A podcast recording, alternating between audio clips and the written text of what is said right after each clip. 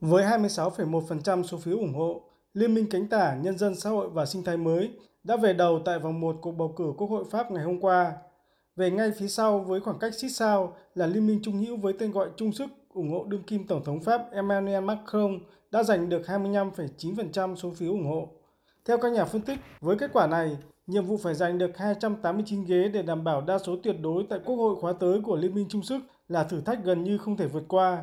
Tổng thống Pháp Emmanuel Macron sẽ phải tìm kiếm sự ủng hộ từ đảng cánh hữu những người Cộng hòa về thứ tư tại vòng 1 với 11,4% số phiếu để tránh kịch bản chung sống chính trị, tức là đưa một người từ đảng đối lập lên làm thủ tướng. Kết quả này cũng cho thấy uy tín của ông Emmanuel Macron đã giảm đáng kể so với cuộc bầu cử Quốc hội năm 2017, khi Đảng Cộng hòa Tiến bước, nay là Đảng Phục hưng của ông Macron, đã giành đa số tuyệt đối mà không cần liên minh với các đảng phái chính trị khác.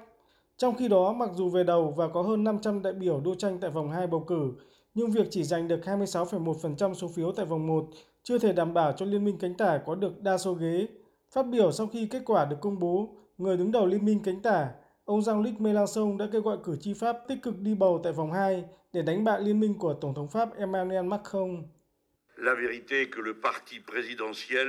au terme du premier tour.